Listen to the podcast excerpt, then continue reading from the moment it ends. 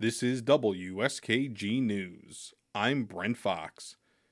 Much of New York State is considered a childcare desert, which means there are many more children than spots in childcare centers or home daycares. Because there are so few spots, more families have been turning to an alternative lately. It's called legally exempt childcare. Basically, a friend or a neighbor or a family member can be approved to watch your children in your home and get paid by the state to do so.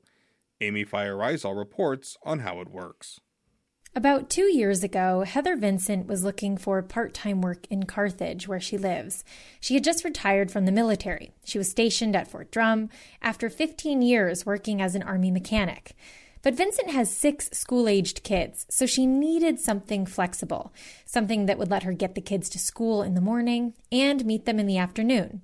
So I was like, okay, husband, you know, working full time, you know, I'm staying home because obviously childcare is ridiculously expensive, and to have six kids in childcare is pretty much an entire paycheck if I was to go to work.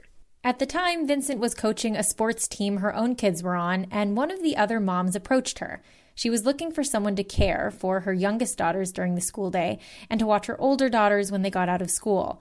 She asked Vincent, Will you do it? And I was like, you know, this would be perfect. It gives me an opportunity to make money, but then still be able to, you know, do what I need to do for my kids. You know, I'd be able to get off work and plenty of time to bring them to all their sports, but then also, you know, be home for dinner and not worry about, you know, hey, what shift can I take because, you know, my husband, you know, works his shifts and that kind of stuff.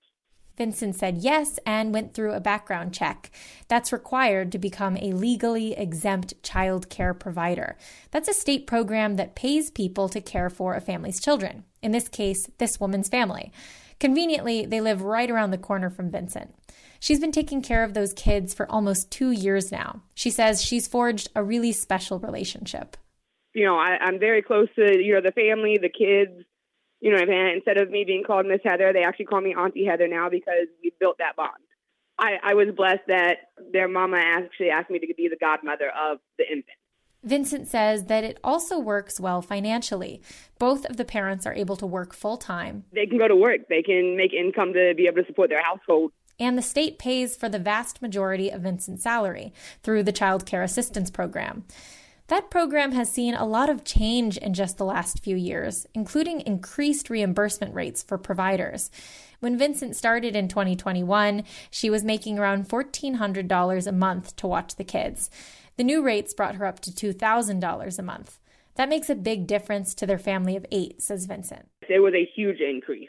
The jump has been, we've been able to level a lot more things out and then we have three that are in um, competitive rep cheerleading. So it's been able to, to alleviate a lot of the stress of, okay, where's this money going to come from this month to, you know, pay for this fundraiser or, you know, where's the money going to come from for uniforms this month or that kind of stuff. According to the Jefferson Lewis Child Care Project, more people, just like Vincent and the family she cares for, have been going through the legally exempt child care process in the past few years. That's because A, there isn't enough space in local centers and daycares, but B, more families are eligible for child care assistance. For example, a family of four that makes less than $90,000 a year now qualifies. In 2019, they had to make less than $55,000. Childcare advocates say many families don't even realize that the neighbor or mother in law or friend that is watching their kids right now could be getting paid to do so by the state. For WSKG News, I'm Amy Feiereisel.